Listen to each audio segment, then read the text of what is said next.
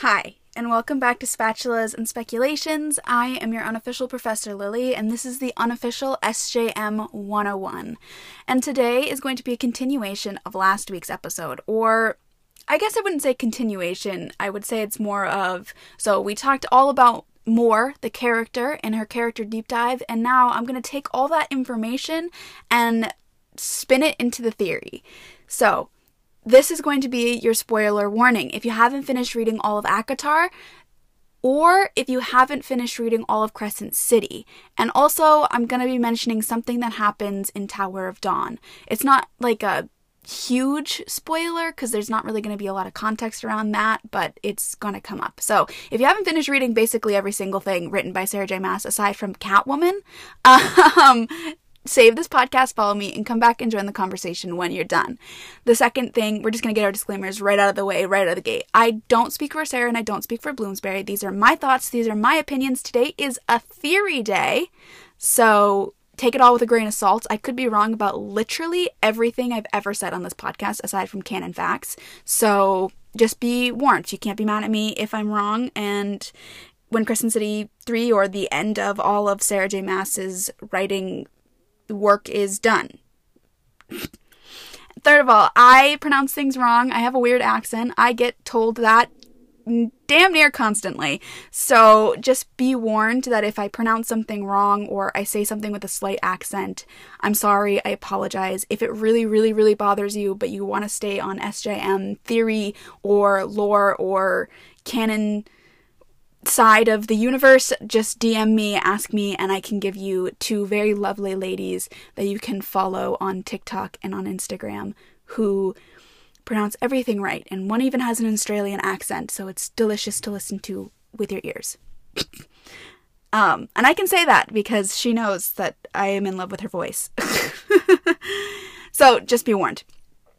I want to start today's episode with actually an addendum to last week's episode, and I'm s- I have never been so angry with myself. Uh, well, not ever, but in this podcast, I feel like every time I'm finished a podcast, I feel very good about it. I feel like I've gotten all of my point across. I've said all the information and then some. Sometimes I feel like I give too much information, if that's even possible, or I talk for too long. Um, and last week, I, one, did not talk very long, and two, I missed a huge chunk. I had it all laid out on the side and everything. I was like, I want to spend a good time talking about this because I feel like it's never talked about. And then I didn't talk about it because I was so I was like in my head I wanted to talk about like the Mor and Az and Cassian thing and like that timeline with Eris and all that stuff because there's been so much conversation around it and I wanted to get like the timeline and the facts out there. Um and I didn't talk about this one thing that I really wanted to talk about when it came to Mor's past and that is Mor had a human lover. She fell in love with a woman and like literally fell in love with a woman the way that Aelin loved Sam. Okay, this is the exact same thing. And they were separated when the wall went up, right? Mor spent three straight years walking along the wall, country to country, coast to coast, trying to find a way past the wall to get back to the woman that she loved. She was willing to be there with her for this whole human lifespan because she loved her so much. And then when she found a way through the wall, she found out that her lover had married someone else and had two kids, and she didn't even go and say goodbye to her because she didn't want to cause any issues for her human girl. And I feel like when we're having these conversations about Mor I'm just gonna get, I'm just gonna fit, the, pretend this is last week's episode, okay? But I just want to get this out there because I just feel like it's not talked about enough. Like there's no, I don't want to say like there's no respect for Mor Well, I actually found, I didn't know this, but apparently Aelin is not the most hated character in the SJM ACOTAR universe. It's actually Mor I did not know that until I started talking about Mor Wow. More people hate Mor then I I didn't even know. I didn't know that there was a Mor side of hate TikTok uh, or the internet. Um, but there's something that's just not talked about. Like we talk about Sam and Celaena and their relationship with such like respect and with such reverence and like so much sadness and like we're always like oh she'll always love him and like that's okay and then and then we go like Mor strung Azriel along for blah blah blah blah blah and it's like one no she didn't I mean I, I can't I can't really get behind saying that like it's Mor's fault that Azriel has been in love with her for 500 years uh, I just I feel like that she doesn't owe him anything, and like I think we're just forgetting that Mor was in love with somebody, and like she still holds love for that one lady, and her, I don't want to pronounce her name because I'll I it's actually like a Greek name. It's a true like if you there is like a backstory. He, she's like someone's husband in like Greek like a Greek tragedy or something like that. Um, but I just I don't know. I just wanted to like I did not forget it. well, I did, but I I didn't actually forget it. It's in my notes and I didn't talk about it and I just feel like whenever I think about it, I just feel like so sad when I think about for 3 years she didn't go home. She didn't do anything. She just like looked for a way to get back to the woman that she loved. And she was willing to like throw her life away for this person. And the fandom like never talks about that. And how sad that is and how, of course, Mor has never moved on or has never like done anything because the one time she was ready I guess you could kind of like I guess you could even say like Mor and Az are like the same because when Azriel was ready to tell Mor how he felt, he was shut down and then he just never opened up again. And the same thing can be said about Mor is that when she was willing to like be full blown lesbian and like be in love with this human and whatever, she was shut down. And of course she never tried again. And of course she has like this like ingrained little bit of trauma that she has not been willing to like open up and let breathe the same way that Az has. And I just want to get that out there that I did remember literally the second I hit publish I, I wanted to throw my head against the wall and, and like straight through my books because I was like, how could you do an entire character deep dive and not talk about one of the most important things about the character? Oh, I was so mad at myself. I, I was so mad. I almost wanted to like put out an addendum or like go back and ed- like put something back in, but by that time that would have I had it out like already people had already listened to it so I was just like I was just so mad. So I just told myself, you just do an addendum at the beginning of next week's episode and it'll be fine. So, moving on.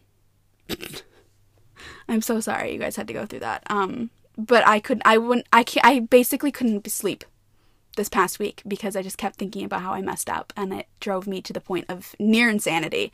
So, I just need to get that over with and into the universe. So, yeah. But my theory with Mor. um, also, did not realize this was going to be such a big deal for some people because, wow, some people do be getting mad about certain things. But my theory with Mor is that Mor is Starborn, and Mor is going to be the Dusk Court High Lady. I used to say the Dusk Court Queen, the Starborn Queen. Oh my goodness. That grated on some people's nerves. I did not realize I had hit a sore spot, but I'm going to treat that sore spot with respect and we're going to talk it out. So, I do realize that, like, saying the Starborn Queen. So, the reason why people are getting mad about it is because I'm taking away from Bryce. And I have a lot to say on that. So, I'm going to, instead of saying the Starborn Queen, even though Mor is likened to, to a queen all the time, I'm going to say Dusk Court High Lady I think that Mor is going to rule the Dusk Court. The Dusk Court is going to get revived. It's coming back. That's just a given. It was talked about in ACOMAF, and then it was hammered in at the ending of in the end of HOSAB, and now it's like, okay, this is really going to happen. And I think that Mor is going to be the one who ends up ruling it. And the reason I say that is for a few reasons. Number one, I don't think that Bryce is going to stay on Prythian. Um, I know that there, this is gonna this is gonna sound because this is gonna talk feed into so many different thoughts. I'm just gonna like kind of baseline it, and then I think maybe we're I'm gonna I want to do an episode maybe just talking about all of my thoughts and all of my theories for like Crescent City and like the future of all these books. But basically, I really don't see I don't see Bryce staying on Prythian for multiple different reasons, and I don't see Bryce coming back to Prythian. And I, think that for one, it's not her world. Two, she is half human. So, like, to say that, well, she has a right to be in Prythian, well, she also has a right to be on Midgard. And it comes back to this conversation that Manon and Dorian were having in Queen of Shadows when she was. Manon asked Dorian, and I should really have the quote out, but I don't. But basically, they're talking about what is Aelin going to do when she has the keys, and she's banishing the Valk back to their planet. And Manon asks, "What about the creatures who are half Valk, who have been who were born on Erilea, who are half Fae? What about them? Are they going to be sent to this planet that they've never been to, have no kinship, and don't like, and you know whatever?" Or is she gonna allow them in like in like is she gonna be like who who gets to decide who belongs where? And i think that is the exact same conversation that we should be pulling to when we're talking about crescent city and the fae of crescent city is where do they belong? Because at the end of the day okay say we're going to overthrow the Asteri the Asteri are now gone. The gates are open. Now what? What what's going to happen? Do the humans get the right to just kick all of these half fae or fae and whatever creatures off of Midgard? The, they're citizens of Midgard. Like that that's where they're born. They have all of their cars and their nail salons and their coffee shops and their dance clubs. Like going from that to going to Prythian where they don't get to rule they don't have any housing, they don't have jobs, they don't understand the language at all. And just being like, you don't belong here because of your ancestors 15,000 years ago. Like, can you comprehend the amount of time that has passed from when they were originally on Prythian to now? It's shitload. Excuse my language. It's a shitload of time. So I just don't see this happening. Uh, I mean, for a multitude of reasons. One of those being that if you were to displace all of the Fae, and technically, as the question gets brought up, is that all Fae most likely all came from Prythian, so all of the Fae from Throne of Glass, all of the Fae from Crescent City, and then smushing them onto Prythian and then taking all the humans from Prythian and kicking them out and bringing them to Midgard, which I'm sure would might be better for them. Well, at least some of them. But there's already so much issue that we find out that Rhys and them and what Mor's been dealing with on the continent and then like Vallahan is like there's so much unrest and the Fae want to spread out more and putting them all onto Prythian and saying like just like each of you get your own little square. Like it's I don't see that happening. And I keep thinking about when in Falcon and the Winter Soldier, this show that came out after the ending of Endgame, and they're it's like it's they're talking about the what happened.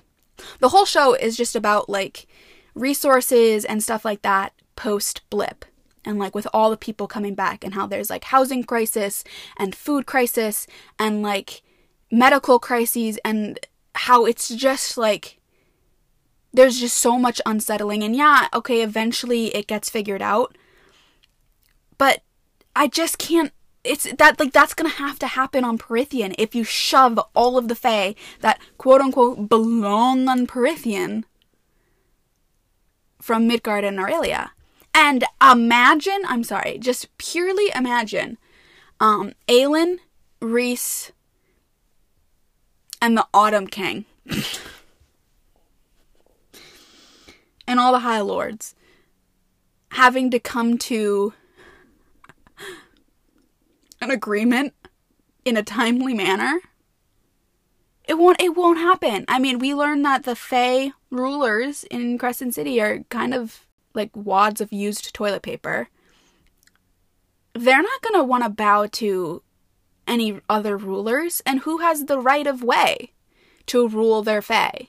Is it the Fae that's already there and already ruling? Do they already get to rule and the other people have to just like lose their power? I don't know any Fae who is cool with losing their power. It's just, I just don't see it happening. So, with that in mind, I don't think Bryce is going to stay. I don't think that. I mean, I'm, I'm not saying all of the Fae are going to decide. I don't know how it's going to work. I really don't. But for the sake of. I mean, the future of ACOTAR, How, how would that go about if the ending of Crescent City is now all the Crescent City Fae are in Prythian, so what's the the storyline of ACOTAR is now gone out the window because it's just like you know what I mean? Like there's just no way that that could happen unless the next like ACOTAR and Crescent City books are gonna just be called like a court of Crescent City, you know? Like unless she like completely merges all of her books into one series, so like like a funnel and like now they're all being jammed down the funnel and they're all coming out uh, in one stream. I just don't see that happening. So, with that being said, if Bryce isn't staying on Prythian for multiple reasons, she has to go back for Hunt and her brother. She has to go back to defeat the Asteri, and yeah, it's just not happening. I don't see Bryce staying. And you can argue with me, well, you can't because I'm a singular person alone in her bedroom talking to a microphone, and you were there, and you can't argue with me. Also, Bryce was very, very, very reluctant. In fact, didn't even accept her royal title. So, and you could say, well, Feyre didn't want to receive her royal, you know, her ruling title, but also Feyre was severely mentally ill and depressed. She didn't even want to live, um, let alone do anything so to try and put those two together, like Bryce is obviously mentally stable at the time. She was in a loving relationship with Hunt. She was over her grieving process. She was in her very quote unquote normal state and she still didn't want to rule.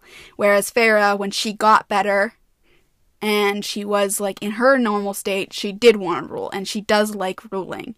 So I think they're very different. Same with Aelin. Aelin was in her very depressed state. Aelin was running from her past. When she confronted her past, when she did her healing, she wanted to rule, and she took it very seriously. Bryce was not like that. Um, you know, there's also so much to say with like Ruhn's prophecy and how his royal line is going to end with Ruhn. Bryce is part of that.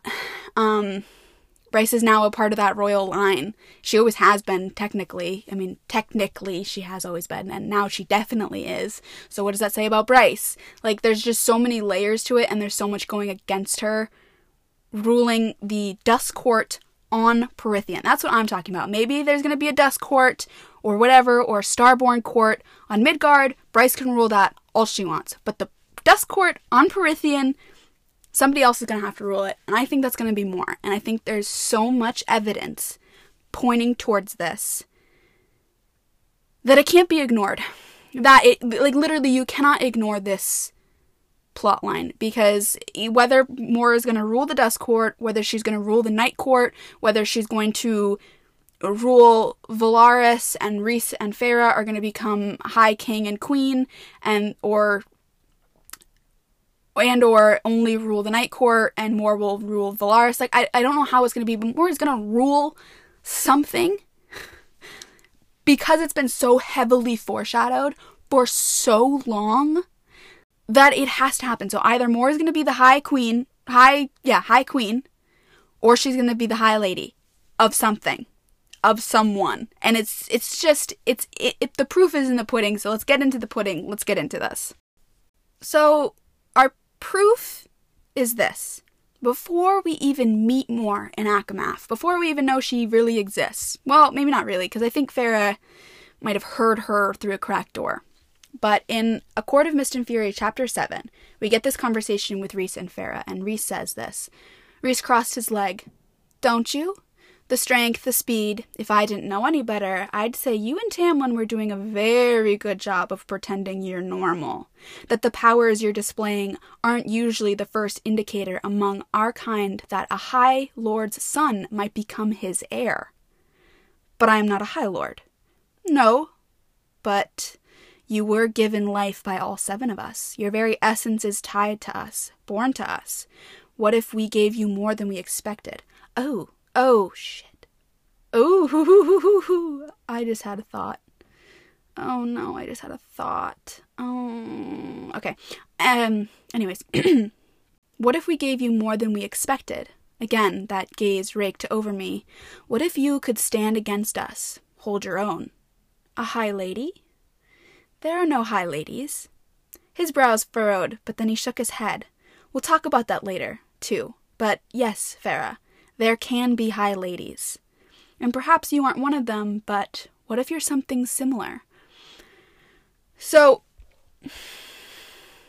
there are high ladies. And okay, granted, he could be foreshadowing that he'd make Feyre his high lady, but at this time, he didn't really have any indication that him and Feyre would be together. I think he even says it when he's talking giving her his big speech in 55 that like he didn't ever think that they would be together that he was oh, like he had given up on ever having her romantically and he just wanted to like help her get better. So like at this time I don't really see him. I don't like e- even in this chapter she goes back to Tamlin. So like this isn't even like when she's left Tamlin and they're having this conversation. This is way way before that. And there can be high ladies as we do see with Viviane. It's like you know, it's not just Feyre. Feyre isn't just some special entity. Like there can be high ladies just there haven't been. And I'm 90% sure that there are Fae queens on the continent. And what is a High Lord but a king? So, in essence, if a Fae, if there could be a Fae queen, there could be a Fae High Lady. Because they're literally the same thing, just with a different name, just with a different title. But I was literally reading this.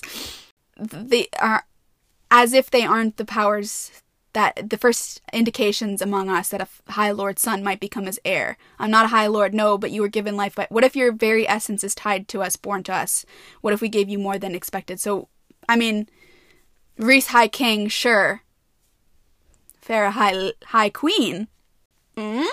Mm? Uh, maybe there's something there. I did not read that until I read it, and now I have that thought. I need to write that down in my notebook actually before I continue. Oh, so I was wrong. Actually, we did meet Mor. We did meet Mor in ACOMAF 6. So, one chapter later, when we actually meet Mor, we get her our first sighting of Mor, and I think all of it really, really just points to being Starborn. And um, let's we'll, we'll I'm gonna break it down. So in ACOMAF 6, we get this. We have company. We'll discuss this later. No, we won't. But quick, light footsteps sounded down the hall, and then she appeared. If Rhys was the most beautiful male I'd ever seen, she was his female equivalent. Her bright golden hair was tied back in a casual braid, and the turquoise of her clothes, fashioned like my own, offset her sun kissed skin, making her practically glow in the morning light. Hello, hello, she chirped, her full lips parting in a dazzling smile, her rich brown eyes fixed on me. Feyre, Rhys said smoothly, meet my cousin. Morrigan. More, meet the lovely, charming, and open minded Feyre. I debated splashing my tea in his face, but Mor strode towards me. Each step was assured and steady, graceful and grounded. Merry but alert, someone who didn't need weapons, or at least bothered to sheath them at her side. I've heard so much about you, she said, and I got to my feet, awkwardly jutting out my hand. She ignored it and grabbed me into a bone crushing hug. She smelled like citrus and cinnamon. I tried to relax my taut muscles as she pulled away and grinned rather fiendishly. You look like you were getting under Rhys's skin, she said, strutting to her seat between us. Good thing I came along. Though I'd rather enjoy seeing Rhys's balls nailed to the wall. Rhys slid incredulous eyes at Mor, his brows lifting. I hid the smile that tugged on my lips. It's nice to meet you. Liar, Mor said, pouring herself some tea and loading her plate. You want nothing to do with us, do you? And wicked Rhys making you sit here. You're perky today, Mor, Rhys said. Mor's stunning eyes lifted to her cousin's face. Forgive me for being so excited to have company for once. You could be attending your own duties, he said testily. I clamped my lips tighter together. I'd never seen Rhys irked. I needed a break, and you told me to come here whenever I'd liked, so what better time than now, when you brought my new friend to finally meet me? I blinked, realizing two things at once. One, she actually meant what she said. Two, hers was the female voice I had heard speaking last night, mocking Rhys for our squabble. So that went well, she teased, as if there were any other alternative, any other chance of pleasantness, where he and I were connected. A new fork appeared beside my plate. I picked it up, only to spear a piece of melon. You two look nothing alike, I said. Mor is my cousin in the loosest definition, he said. She grinned at him, devouring a slice of tomato and pale cheese. But we were raised together. She's my only surviving family. I didn't have the nerve to ask what happened to anyone else, or remind myself of whose father was responsible for the lack of family in my own court. And as my only remaining relative, Rhys went on, Mor believes she is entitled to breeze in and out of my life as she sees fit. So grumpy this morning, Mor said, plopping two muffins onto her plate. I think that first introductions are incredibly important when it comes to Sarah J. Maas because Sarah's going to give you probably the most information that she'll give on a character because she doesn't describe every character in great exaggerating detail down to their looks, their eye color, their smell, and the way that they are and how they tie into other characters as she does in the first introductions. Later on, it'll just be either an eye color or a hair color, and you kind of have to put the rest together yourself, which I think is why Sarah's books are so so popular is because she doesn't get bogged down by too much detail. It's always just the right amount. It's always just placed perfectly. So her scent is citrus and cinnamon. Citrus is very night court. Um, Rhys's is like citrus and jasmine, I think, or like moon jasmine or something like that. So citrus and night court can be tied together.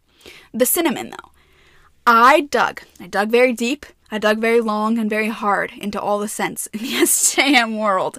And cinnamon is actually like never brought up except for one time, and that is Elide.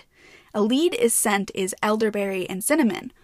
But Bryce, Ember, the Autumn King, Nehemiah all have nutmeg scents. Nutmeg and cinnamon do go together, especially in like pancakes or French toast. So I think there could be something said about um, cinnamon being kind of loosely tied to nutmeg in the literal spice department, and these characters all having very similar similarness. We know that Bryce and the Autumn King are both technically Starborn, come from Starborn line. Ember, uh, no, but also we don't really know much about Ember's family line or where she comes from, so there could be something there.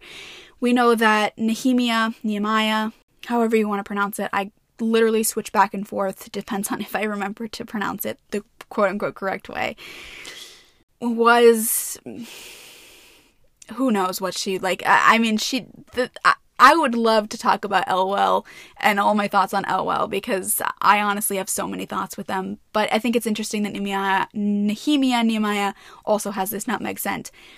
But Elide, oh, Elide in the cinnamon scent, and Elide being tied with being able to, like, they basically say that her lying is an art form. Like, Lorcan is blown away by the way that I think he even like it's like kind of like a direct quote that she like weaves weaves lies and truth together to the point where like even he gets mesmerized and he can't tell the difference. And she like plays people. And also that Elide has this voice that's constantly telling her like yes or no. And we get something very similar with Mor in that sense. But we know that Mor has some type of truth gift and we're going to talk about it later. So I guess we should just put a pin in that and I'll come back to it when we talk about like the Ventress and all that stuff. We get her that she has a brown eyes of varying likeness. Um she her brown eyes glimmer, glow. They're kind of they're either like amber or rich and that can also be said about Bryce. Her eyes are whiskey colored. Bryce and her father have the exact same eye color. They're both described as whiskey color. Bryce's eyes have gold flecks when very, very close, like lovers close, because only Hunt notes it. And we've never had a lover perspective with Mor, so we've never been like that close to Mor. But I wouldn't be surprised if she also has like gold flecks in her eyes. But it's only noted one time that Bryce has gold flecks in her eyes. And aside from when she's in the bone quarter in Hosab, it one time gets mentioned that her eyes are a flat yellow, which just makes me scream Manon's name to the top of my lungs. But we also have these like very interesting ties to witches with Mor as well. So there could be something about both of them having the same eye color and then Bryce's eyes sometimes being yellow, Manon's eyes being yellow, blah, blah, blah. It's like a, a snowball effect that goes down the line. But I have looked through and like this amber eye color is used for like a specific amount of people. Helion, Eris, Cormac, Bryce, the Autumn King, Gavriel, and a few other people all have similar eye color that are all described very similar with like goldish, warm brown, amber colored. But Mor shares very similar looks to Cormac and the Avallen Fae. So definitely, definitely tied. The same way that in Crescent City you have Ruhn, who looks like Rhys, and then you have a loose cousin tied to Ruhn, who is Cormac, who looks like Mor. And they, Ruhn and Cormac, both share Starborn bloodline. Cormac could have potentially been able to pour, pull the Star Sword from its sheath or whatever in the cave of the princes. So I'm gonna assume that he, if he thought he could pull the sword, um, Gwydion, the Star Sword, then he must have some Starborn blood in him, the same way that Ruhn does. So, uh, I mean, Rhys and Mor are loosely related, but I also think that's the same way that I know nobody likes to remember this, but the same way that Rowan and Aelin are related, like they share a bloodline technically, um, in the same way. So it is there. But we get that she has light footsteps, she has bright golden hair, she's sun kissed, glowing. Bryce's skin has like a gold dust to it. Everything about her is like glowy. It says she glows in the morning sun. We know that High Lords and whatnot all have a glow that they keep glamored. I think there's something to be said about Mor also having that as well. Maybe hers is less glamored because she likes to shine. In ACOMAF 16, we learn that Mor is, believe it or not, the only pure blooded titled person in this room. That's a direct quote. So Mor is pure blooded in the same way that Cormac is pure blooded. So at the very least, Bryce is going to shine for Mor. I think that'll happen. I went back through the ending of HOSAB to that very last chapter, and yes, I did have a heart attack the same exact way I always do when I look at that last chapter. Like, I never believe that it's real, and then I look at it and it's totally real. But Mor wasn't there, and I also think it's really interesting because we want to say that Azriel is probably tied to the Dusk Court, but there was no mention of her glowing for any of the people in that room. Like, it was Azriel, Cassian, Nesta, Rhys, Amren, and Feyre who were in the room, or that she met so far that we know of. And none of them are pure blooded. And she didn't glow for any of them, but granted, she was drained and I don't know if her being like drained magically also drains her star. I really need to get on my Crescent City reread because going through this Starborn stuff and then trying to like look at it again, I was like, I a fever dream. Crescent City is a fever dream to me, and I I almost don't even feel confident doing this episode because I'm like, I just I want to always be the best that I can be for you guys, and I don't know if I am right now because I was trying to figure out who is Starborn, what does it mean to be Starborn, and I got literally nowhere. I think it's just gonna have to wait until I've done my Crescent City reread and it's all fresh in my head again. But in ACOMAF 17, we learn about Mor's family and her history, and it's when they're on their way when they're on the prison at Isles, and it says this which we've read this a hundred times and I'm going to keep reading it because it never gets old to me. Where are we? I said. Our first words since winnowing in a moment ago. Velaris had been brisk, sunny. This place, however, it was freezing, deserted, barren. Only rock and grass, mist and sea. On the island in the heart of the Western Isles, Rhys said, staring up at the mammoth mountain. And that, he said, pointing to it, is the prison. There was nothing, no one around. I don't see anything. The rock is the prison, and inside it are the foulest, most dangerous creatures and criminals you can imagine. go inside, inside the stone, under another mountain. This place, he said, was made before High Lords existed, before Prythian was Prythian. Some of the inmates remember those days, remember a time when it was Mor's family, not mine, that ruled the North. So Mor is a pure-blooded Fae whose family had been carefully cultivating in its bloodlines, and they originally ruled the north, and he's standing specifically where the Dusk Court was, where he's talking about this. So they originally ruled the Dusk Court. Rhys later states that the prison is considered that eighth court, so again, we're standing on ground zero. We're standing at the home of the Starborn Fae, and they are talking about Mor's family originally ruling it. And the inmates remember those days when it was Mor's family, not mine, that ruled the North. So it's not even like after Thea and Finan had left that Mor's family ruled. It was before that. It was before that. Like, I, I can't, I can't express this enough. That Mor's family is tied to the Starborn Fae, whether anyone likes it or not. Mor is going to be incredibly important with Bryce in Prythian. And we'll talk about it when I move on to my final thoughts. And then, just before we move into her powers, or to move into her powers, Rhys says that Mor is who I call in when armies fail, Cassian and Azriel are both dead. She is the third most powerful in both the Night Court and in Velaris, and he considers her a queen.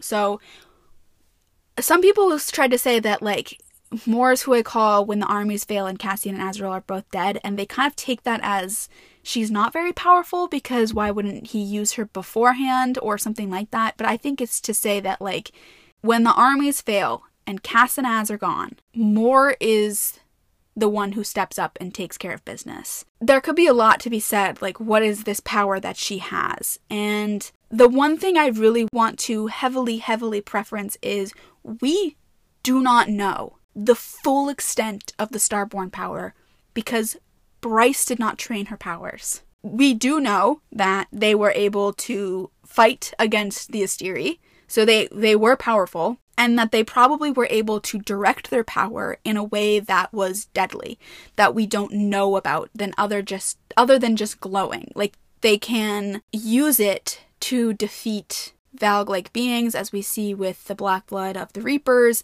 that we see with Dorian and Aelin when they glow like newborn stars, that they were able to defeat the like the Valg power that was in Dorian and also the Valg that was in his father, and able to shield off the darkness of the Valg, all that stuff. Like, I mean, we could pull into Yrene and her star-like power and how that was able to defeat a Valg imprint that was left in Chaol. And that was uh, an eight pointed star, I even believe, the scar that he had on his back. So, like, there's so much to say about this power being able to be used as a weapon and being able to defeat things.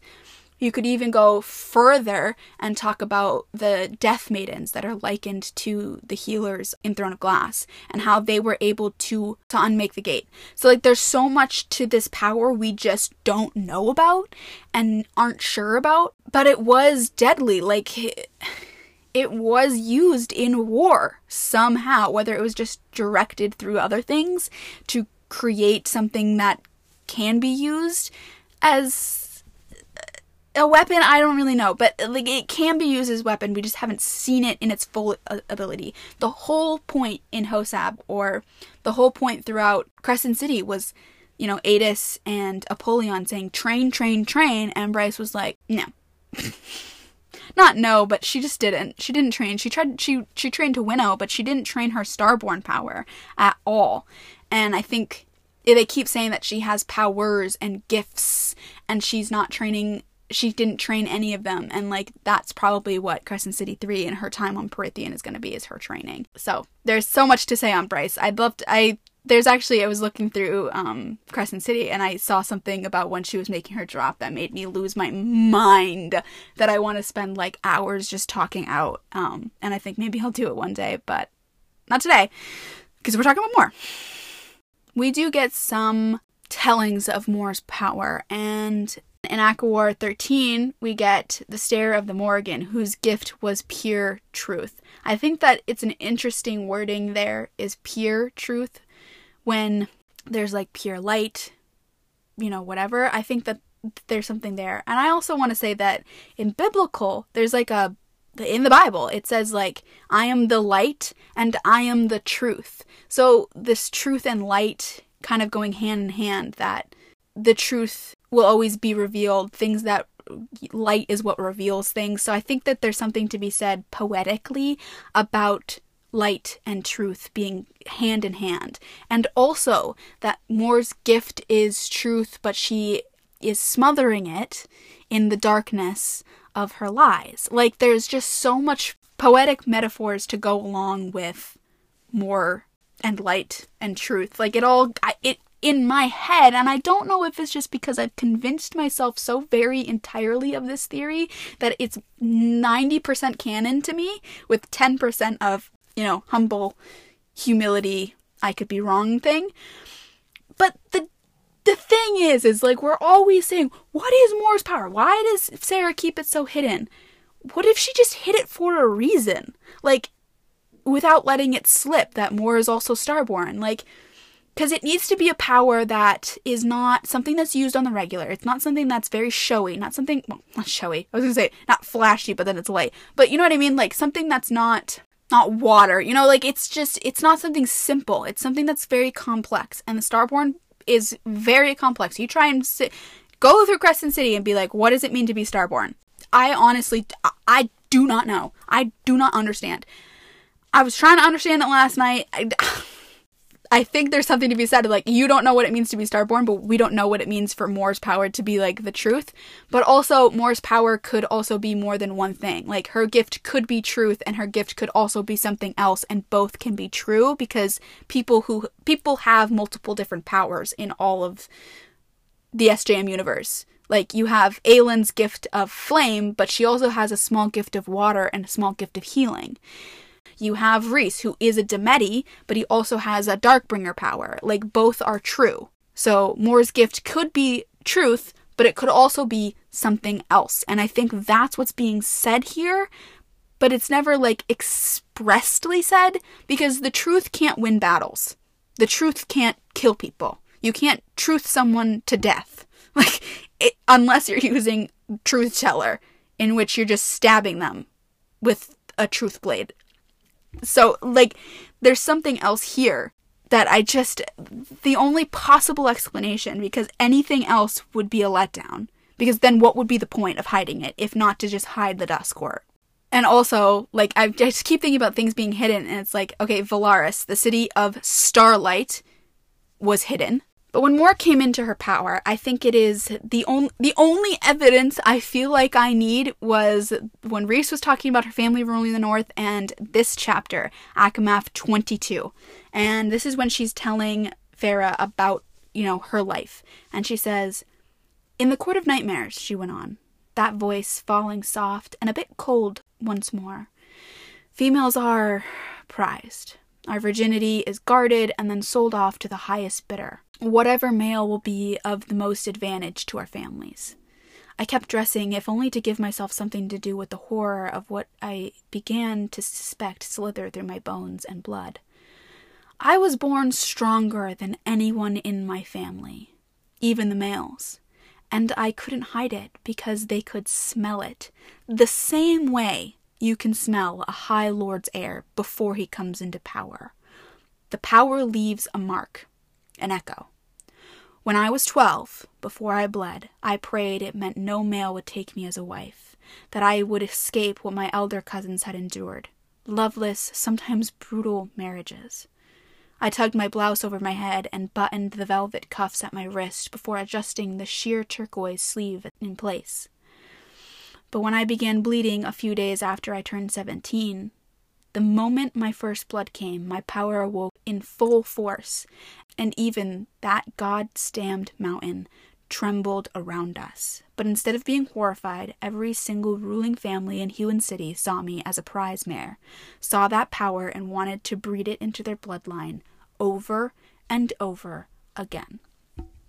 Like a High Lord's heir, coming into power. Like, need I say more? Like, I literally feel like I should just hit end and just walk away. Like, that's all I need to say is that Mor's power is likened to a High Lord's heir, same way that Feyre's power was likened to a High Lord's heir. And guess what Feyre is? A high frickin' lady. Like, I, I feel and like I feel like shaking the book. Nothing gets me like like this this this chapter literally makes me want to foam at the mouth feral. I, I, like the fact that it gets ignored all the time. Like when I was I had made a TikTok about talking about how if Rhys's birthright could be to be a high lord, then by default so could it be Mor And Amren even later says that if Rhys doesn't take up the role, somebody else will. The only other person who technically has a right, bloodline wise, would be Mor or Nyx, and Nyx is a baby. I guess also Bryce and Ruhn. And Cormac, technically. Technically. If you want to go down into semantics, you know? I literally like the mountains shook. The mountains tremble for Rhys. Like unhinged, but the mountains shook. Sister peaks, the prison, like it's all there. It's all there.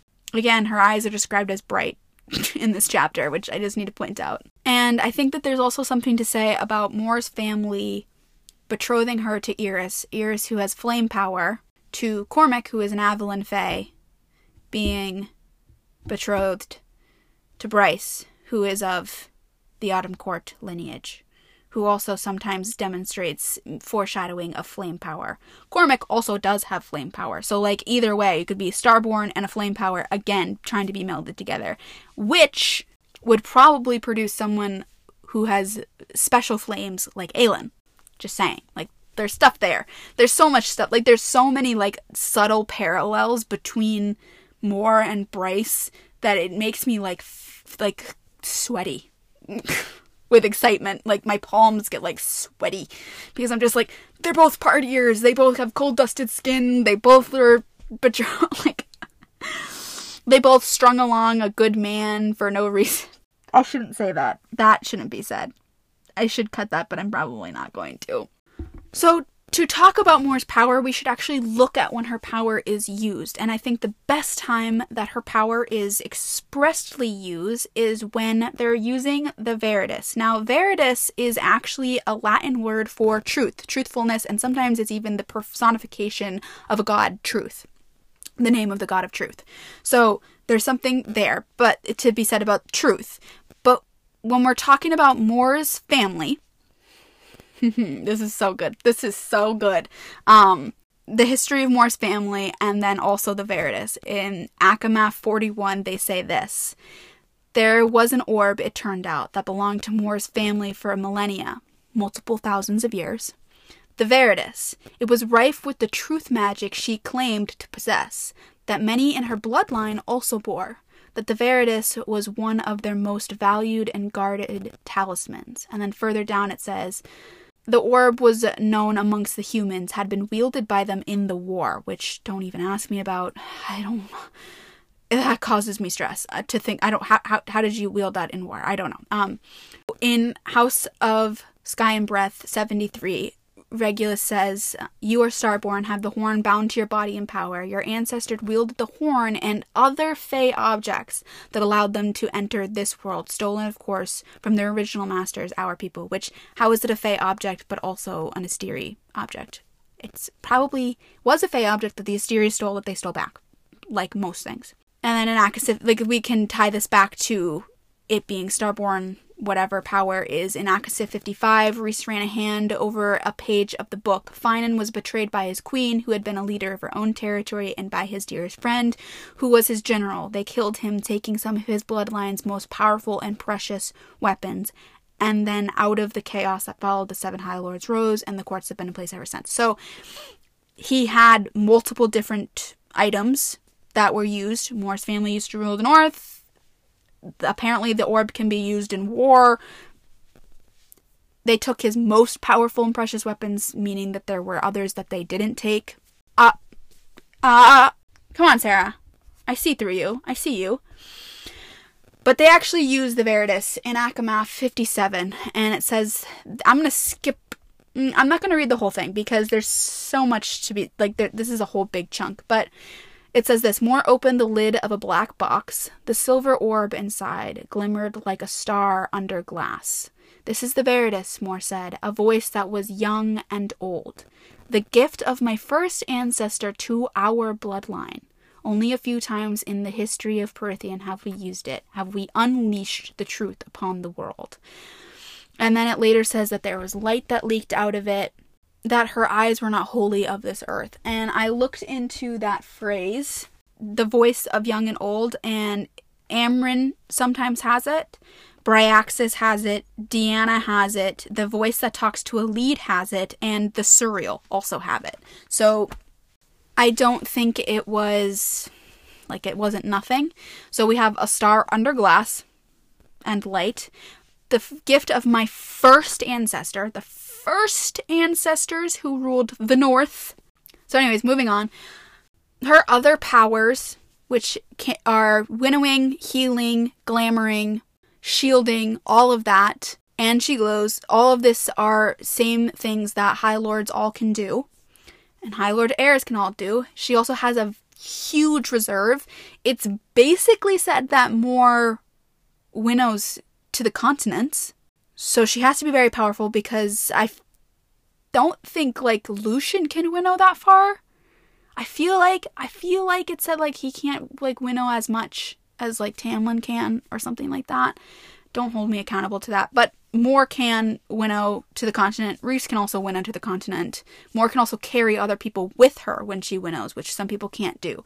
So she has a very big reserve. She also has that like Rhys in ACOMAF 51, it says that Rhys had a glow returning to his face, like his High Lord glow, and Mor also kind of has that about her. So she has all the same powers as them, can match them with her reserve. There's so much that ties her to the High Lords, other than literally her power being likened to a High Lord's heir. and Mor and Rhys are basically the same age, so they both would have been coming into their powers at the same time. Rhys was a High Lord's heir. So we have a High Lord to the Night Court and his heir, but Mor is also being likened to a High Lord's heir, and there's a missing court in the north. So two people coming into their power at the same time, both being likened or High Lord's heirs, and we having like us having like a supposed eighth court. Like I feel like there's just so much subtext to this that it can't be ignored. But does Mor actually have any light powers to suggest that she's starborn? Well, I want to look at Azriel's shadows and the way that it it's always talked about when Mor and Az are in the same room or near each other. In ACOMAF 16, I think is shows it the very best or second best but we'll do it first because then there's ACOMAF 22. But it says both Illyrians turned towards her. Cassian braced his feet slightly uh, farther apart on the floor in a fighting stance I knew all too well. It was almost enough to distract me from noticing Azriel. As those shadows lightened, this is when Mor first comes into the room. So his shadows lighten. Further down it says, Mor patted Azriel on the shoulder as she dodged his outstretched wings. Relax, Az. No fighting tonight. We promised Rhys. The lurking shadows vanished entirely as Azriel's head dipped a bit. So, when we talk about Azriel's shadows, there's only twice that it's really noted that they disappear, or three times. Three times it note they disappear. Once is when he in ACOSF, when he goes out into the sunlight, most of his shadows disappear except for one that stays curled up at his neck when he's in direct sunlight. And then with Elain, they aren't prone to linger. Not that they vanish, but they give him privacy when he's with Elain. And then with Mor, when she touches him, they actually disappear. When she's near him, they lighten. When she looks at him, they brighten up. Like they basically fade away. Light and darkness. In ACOMAF 22, it says, Him and Azriel, that is. Yes, Azriel who kept a step away, whose shadows trailed him and seemed to fade in her presence. I opened my mouth to ask about her history with him, but the clock chimed ten. Time to go. So, light fading. Another times that it talks about glow and brightness when it comes to Mor is in ACOWAR 35 when they're talking about her seraphim blade. I nodded once, and Mor drew her slender, curving blade. It gleamed as brightly as Amren's eyes, that seraphim's steel. I unsheathed my Illyrian blade from across my back, the metal dark and ancient by comparison to the living silver flame in her hand. Interesting wording, silver flame there. In ACOWAR 36, it, again, it, when they're talking about this particular blade, it says Mor's quicksilver blade rise and fall in lightning bright flashes. So again, bright, gleaming, you know, it's just like always kind of there with her. So let's move on to her likeness. I really don't want to just reiterate what I had said last week because I did talk all about this, but I want to just point out that she is constantly a shimmer of light in darkness, like literally all the time. Her hair is bright, her laugh is bright, her footsteps are bright, she shimmers in the darkness. Her eyes are bright, she basks in the light, her hair shines, and in ACOFAS 56 it says, Indeed, in the library's deep gloom, Mor shone like a ray of sunshine that even the darkness at the bottom seemed to slither away. So, if we're going to talk about likeness being foreshadowing Sarah J. Maas, everything about Mor, every single thing about her shimmers, glows, is light, is bright, is shiny. But speaking of foreshadowing, let's move on to it. In ACOMAF 65, when they're in Hybern, it says this Mor on her knees beside Cassian, hurled for the king with a cry of pure wrath. He sent a punch of power to her. She dodged, a knife angled in her hand. Now remember, the king of Hybern has light powers, just like Amarantha does. So she was able to anticipate and work around his power. Very interesting. A knife angled in her hand, and Azriel cried out in pain. She froze, stopped a foot from the throne. Her knife clattered onto the floor. The king rose. What a mighty queen you are, he breathed, and Mor backed away, step by step. What a prize, the king said, that black gaze devouring her. Azriel's head lifted from where he was sprawled in his own blood, eyes full of rage and pain, as he snarled at the king, Don't you touch her. Mor looked at Azriel, and there was real fear there fear and something else. She didn't stop moving until she again knelt beside him and pressed a hand to his wound. Azriel hissed but covered her bloody fingers with his own. So she's likened to a queen. And then I feel like this is really, really good paralleling between Erawan, who is a Valg, and I've kind of had the running. I've had like two thoughts about Hybern. One that he could have been a Asteri because he had a bright light power that's used multiple times, and the Asteri have a bright light leashing power, the same way that Hybern like leashes Tam and Lucien. So there could be that, or he could be somewhat Valg, and maybe is I don't know has a, a power that we is either he's using the power of the cauldron that's this bright light or something else. I don't know. But Amarantha did also have a light power. So but there is a lot of parallel to Hybern and Valg, just with his black gaze. Also, that he has Valg like creatures at his disposal, that they're all like really just cruel and horrible. Hybern is. So there's like stuff there to be said. But the parallel between Erawan and Hybern, Hybern and Mor, and Erawan and Yrene, when Yrene and Erawan finally meet at the end of Kingdom of Ash, he says how like she's a prize that he's been like he's been looking for. He like he doesn't give a crap about this war, about Maeve, about anything as long as he can get his hands on Yrene because Yrene and the healers of Tog are just like the Valg Death Maidens who were the ones who had similar powers that were able to make the keys. So there's like this parallel here. What a prize that he could use her, that there's some power that he knows Mor has that he could use in the same way that Erawan wanted to use with Yrene. Um, I want to put a pin in this this Azriel and Mor bit, but they say and some fear in something else that is um big old red flag right there. But we're going to talk about Azriel and Mor's relationship in a second, how I do think it actually proves that both of them are tied to the Dusk Court.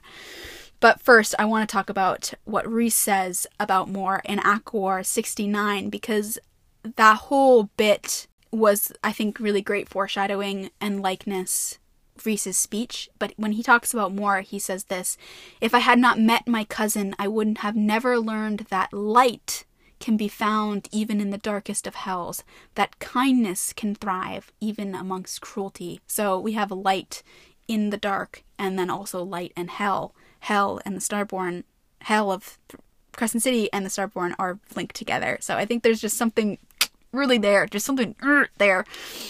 And then in ACOFAS 14, or throughout all of ACOFAS, um, it's kind of hinted at Mor not staying in the Night Court and how she's kind of like looking, wondering what else is out there for her, what more she can be. And I think the same thing can be said about Azriel and Elain. If Elain is going to help conquer this mountain, as we've talked about the sister peaks, the sister motif, they're each conquering a mountain, Feyre and Under the Mountain, Nesta and Ramiel, that would leave Elain and the prison. So Elain not staying in the Night Court, which has been foreshadowed a lot of times. Azriel not staying in the Night Court was foreshadowed that he doesn't feel like he belongs anywhere or he doesn't understand where he belongs yet, which I know where he belongs. And then also Mor.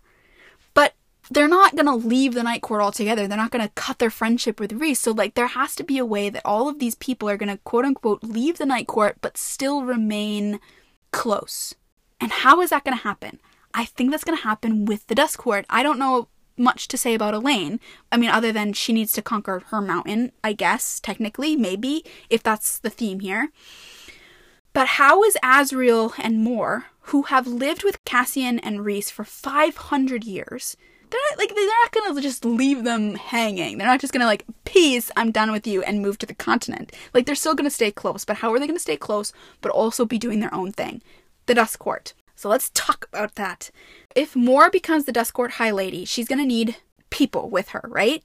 So we're going to need, not only is she going to need people to rule, maybe, but she's also going to need people helping her. I think that Azriel and Mor are bound together, but not as mates. I think Azriel is her knight. We learn that Bryce shines for her knights. We know that whenever Mor is around Azriel, his shadows lighten because she shines. There's like an inner shine to her that is heightened when she's touching him, when she's close to him. But if we look really deep into Azriel and Mor's relationship, from the moment they met, something changed. From the moment that, I mean, Hunt is Bryce's mate, but Hunt is also Bryce's knight, one of her knights. From the moment that Hunt and Bryce meet, there is this protection between the two of them, which, yes, can be also a mate's thing. You could also try and say that maybe Azriel and Mor have a mate bond that they are ignoring. Maybe, fine, whatever. I don't think that's true because I really think that Mor's mate will be a female. But there's just a lot of there's a lot to be said about um, Hunt also being one of Bryce's knights. A knight protects their lady, a knight does knightly things, knight in shining armor, you know, kind of thing. But when we look at Azriel and Mor's relationship, you can really see it. He is a knight to his queen. I don't think Azriel I don't really know if Azriel loves Mor because he's never admitted it. it there's never been a moment of like, yes, I've in, in love with Mor. But maybe he's confused by this quote unquote pull. And he's like, well, I, I feel this pull to her. I feel this primal need to protect her. And the only thing that they know about, because the Starborns have been forgotten or ignored or whatever, or their customs have been lost, that they're like, oh, it must be a mating bond. And so they're like, well, maybe it's just a mating bond and they're trying to ignore it. But maybe it's not. Maybe this pull is a knight to his queen. Because everything he does is protecting her. He only steps towards her. He only goes to Mor when she feels that she's in danger, and vice versa. Whenever Azriel is in danger, or whenever he's on the verge of being hurt, Cassian makes a joke about him flying or tries to bring up stuff about his past. Mor steps in.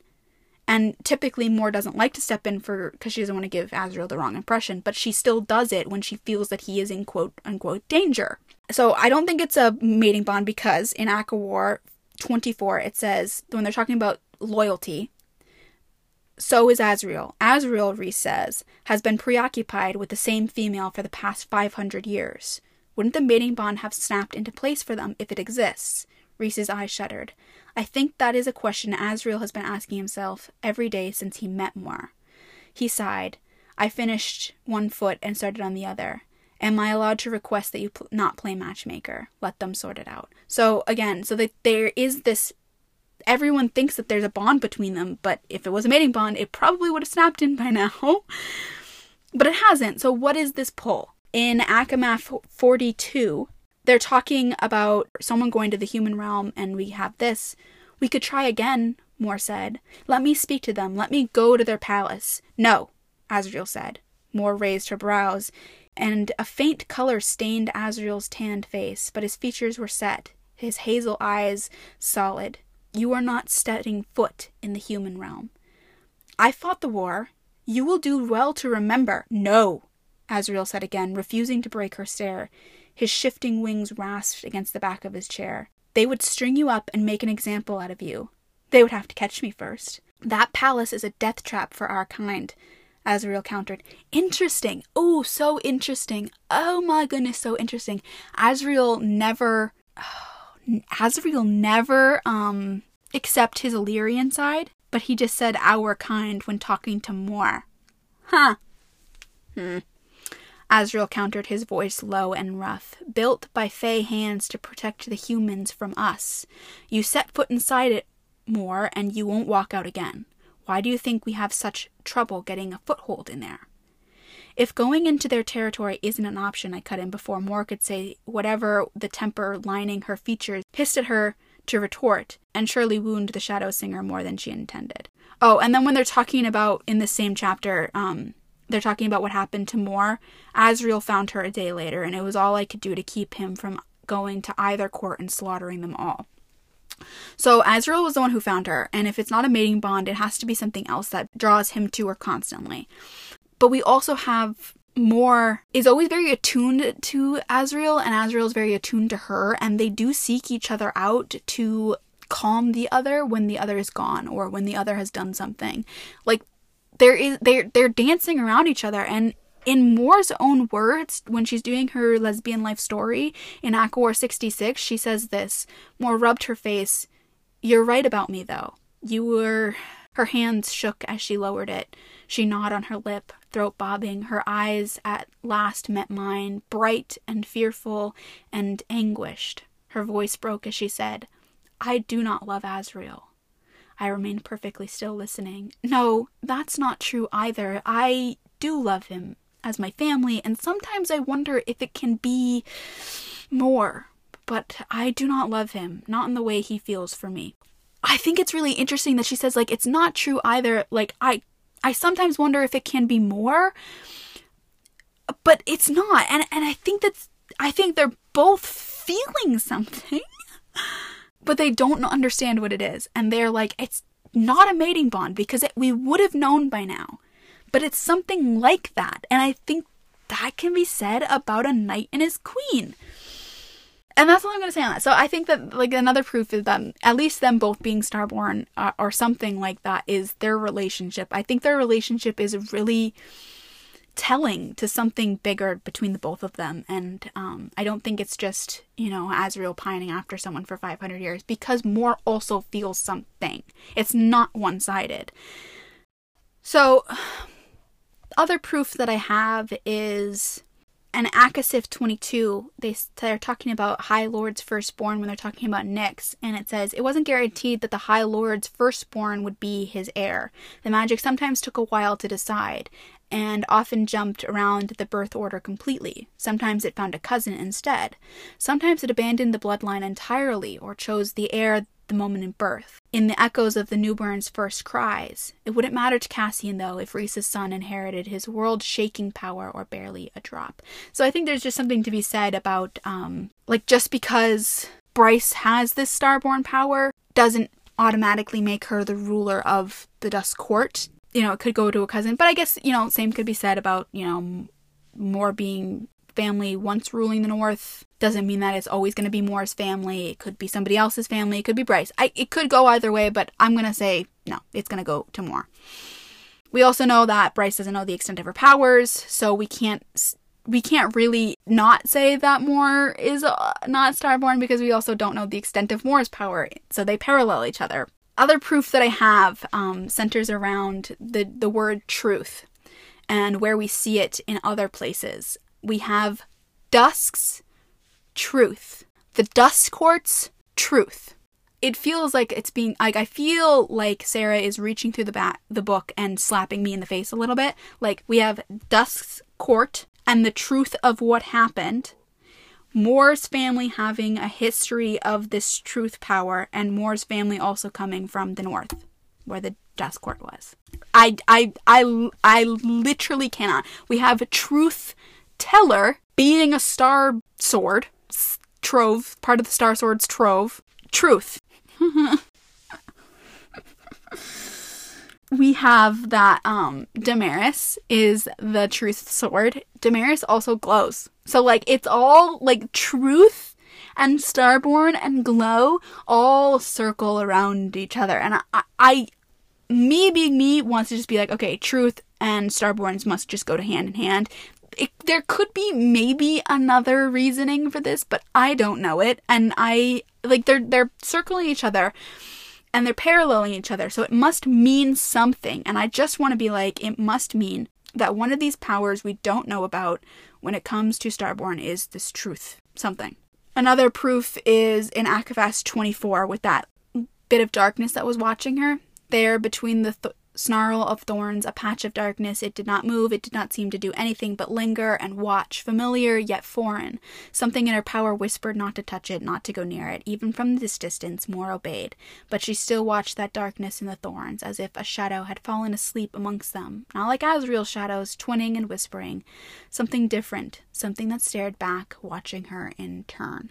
So, familiar yet foreign. If it is Aidas and she is starborn, that could explain it, that her power comes from the starborn Starborn line, and the Starborn line does know Aidas and whatever darkness he might have, if it is Aidas. If it isn't Aidas, there is still um, a shadow that's been watching people with uh, Starborn like st- something something Starborn. You know, we have Yrene getting a patch of darkness in Tower of Dawn watching her. We have the t- patch of darkness watching Nesta.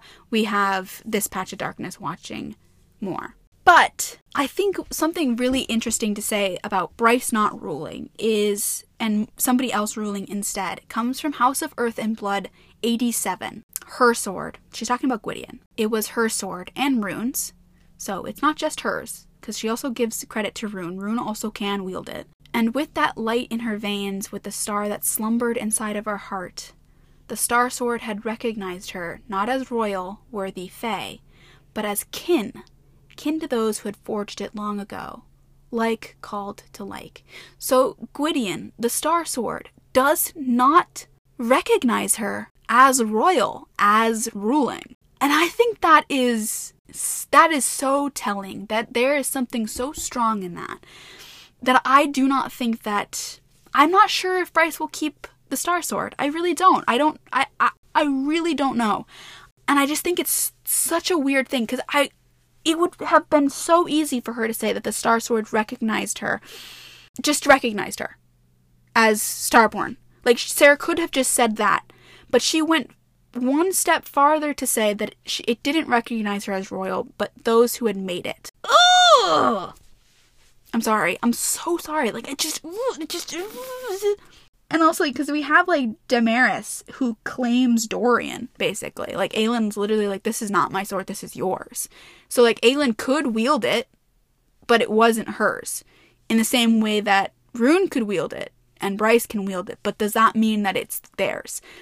Like maybe Bryce will end up claiming Truth Teller. Like there's there's so many other or maybe Bryce is going to end up claiming Narrabin. Why bring up Narrabin if it's not going to get claimed by somebody? So who's going to claim it? If Gwydion doesn't recognize her as queen, as ruler, as royal, but just someone who made it, what about Narrabin? What if Narrabin calls to her? We know that the next book is probably going to be House of Many Waters. Where was Narrabin chucked? Into the water. Come on. Come on, Sarah. I'm on to you. I see you. I see things. The only tiny little cog in my wheel of Mor not being starborn is well, actually, it can it can uh, go two ways. It can either be like, no, she isn't starborn, or yes, definitely now she is starborn. So it's gonna just depend on you and how you receive this information. In ACOMAF 16, it says this. Mor's fingers stilled on the stem of her wine glass, her eyes narrowing on Amren. The jewels and red gown, all perhaps a way to downplay whatever dark power rolled in her veins. So she specifically says a dark power, but again, Feyre was just being introduced to the Night Court. She was just being introduced to everybody, so like she might not have known to say any different. But, but when talking about Starborn, we have to remember Ruhn. So there's Bryce, but there's also Ruhn, and there's also technically Rhys, We suppose because he looks just like Ruhn, so they have to come from the same line somehow. Whatever. But it says night haired Helena, whose golden skin poured starlight and shadow. Mor's family, Kier, are Darkbringers. They have very similar powers to Rhys and Ruhn.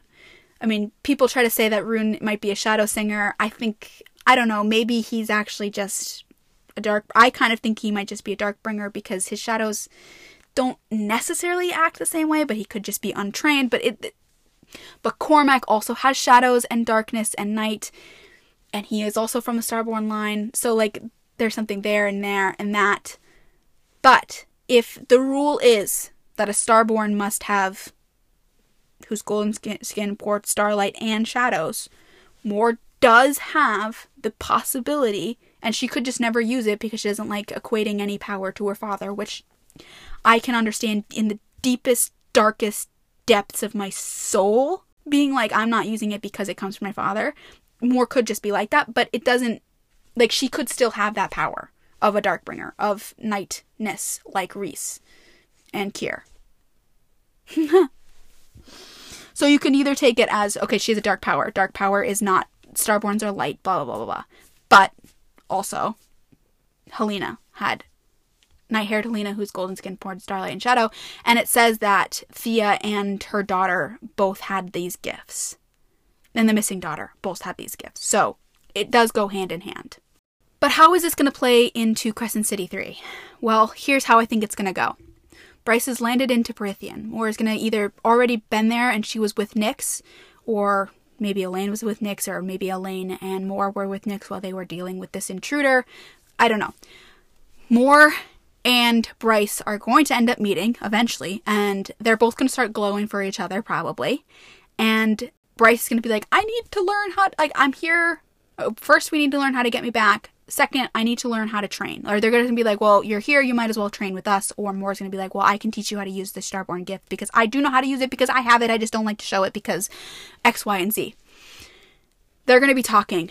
And she's going to be like, oh, you glow for this guy. He must be one of your knights. Or he must be one of us. And then Mor and Az are going to be like, oh shit, it's not a mating bond. What a relief. Here I thought we were going to have to dance around each other forever. And they're going to settle whatever is between them. Because Mor is gonna real is going to accept her starbornness, accept her role as Duskcourt High Lady, help Bryce, who is one of her kind and one of you know whatever, uh, whatever. and then her and Az are gonna look at each other and actually have a conversation. And this will lead into them getting their prospective relationships. This also is going to tie back to the Pegasuses. I know it sounds crazy, but it is actually going to. Because Mor said that she wanted to start with the Valkyries. All three of the Valkyries were foreshadowed with Pegasuses. Pegasuses used to live on the Dusk Court. Mor said she wanted to train with the Valkyries. The Valkyries will be getting Pegasuses. Bryce is also been foreshadowed with Pegasuses because they're tied to the Dusk Court. Maybe Bryce will become an honoree Valkyrie. Same with Mor. They're all going to ride Pegasuses together. The Valkyries will become the Dusk Court Legion because there's no way that the Valkyries will ever be able to um, comfortably work with the Illyrians. But if they're all going to be work like they're all going to stay with each other the Dusk Court needs a legion. It'll be the Valkyries with their Pegasuses. And they're also going to be working with the Night Court because they'll be best friends. And it'll all work out. So Cassian will run, be commander of the Night Court Legion. His wife and mate will be commander and run the Dusk Court Legion. And it'll work out really great. Just perfect.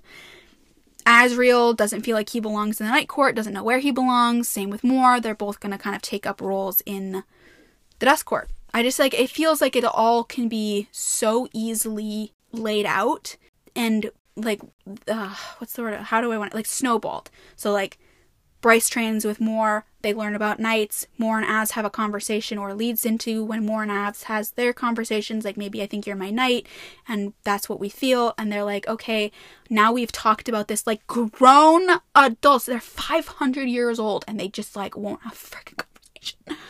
And then they both are able to move on. Mor ends up going with Emerie, and Azriel ends up going with just kidding. You think I was going to say something like that? No. But it does end up opening up Azriel's story and Azriel's healing journey because him and Mor will have this conversation and it all makes sense. So that's how I think it's going to go. I also did, I mean, I think that Bryce is going to end up getting siphons and we can talk about that some other time. But it all kind of like ties together very beautifully because Azriel can help her train with siphons, Mor can help her train with her starborn power, blah, blah, blah, blah, blah.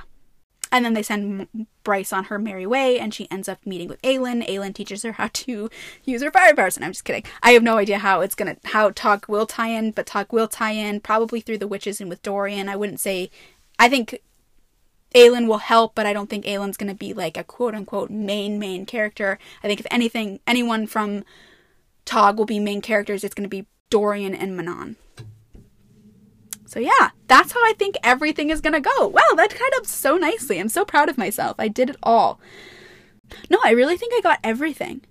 So what do you think? Do you think that Mor is Starborn? Do you think I'm crazy?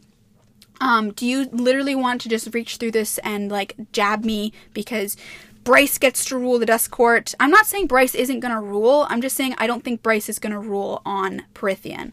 I think that they're going to overthrow the Asteri, they're going to rise up as a republic and create a democracy, and I think that Bryce will be a part of that leading charge of creating a democracy instead of an overruling lords like they have the, the Asteri, which people, people, Rosie on TikTok has been pointing out like all the ties to Greek, and she told because I was talking about this, and she told me that the Greek actually were the ones who create who originally created democracy. So I think with the storyline that Crescent City is going on with that that's probably where they'll lead into is a democracy rather than ruling kings and queens even the way that they have on Terrasen and Prythian.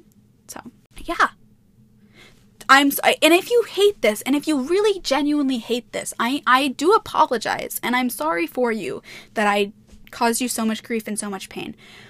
But I this is something that I feel so strongly and this is one of my very first theories because I was like I finished Tosab and I was processing and then I was going I was rereading ACOTAR um, before he was even on TikTok really and I was like, "Oh, it makes sense that it Mor would be Starborn.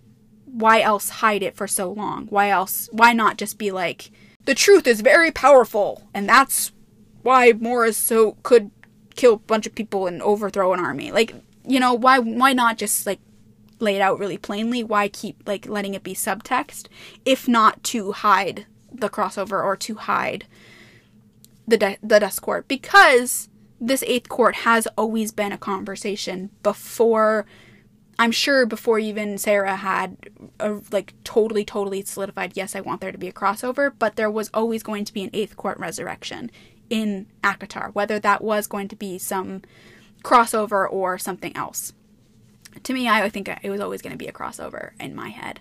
But there was always an eighth court, and it was always tied to Mor, and her stuff was always hidden. And I think this is how Sarah is choosing to tie this up. In my opinion, I could be wrong, but I, with the amount of parallels and pulls to it, I really hope not, because that would be sad that she, like, I don't know. I don't know. Whatever. So yeah, I think Mor is the Dusk Court High Lady, and if nothing else, I think she is just Starborn if nothing else, I think she's Starborn. And that's it. And that's all today I have for today. Next week we have a requested episode. And yeah. Thank you so much. I hope you have a lovely week. It was lovely to talk to you guys. Now that I'm not sick and dying, I can feel like I as always, if you need show notes, if you want to know more or look at the information I might not have talked about that is in my notes, because sometimes I skip over stuff, um, it will be on my Patreon. And there is other bonus stuff on the Patreon. Wink, wink, hint, hint. I hate being that person, but just letting you know. And yeah, I will see you next week. Thank you so much, and goodbye.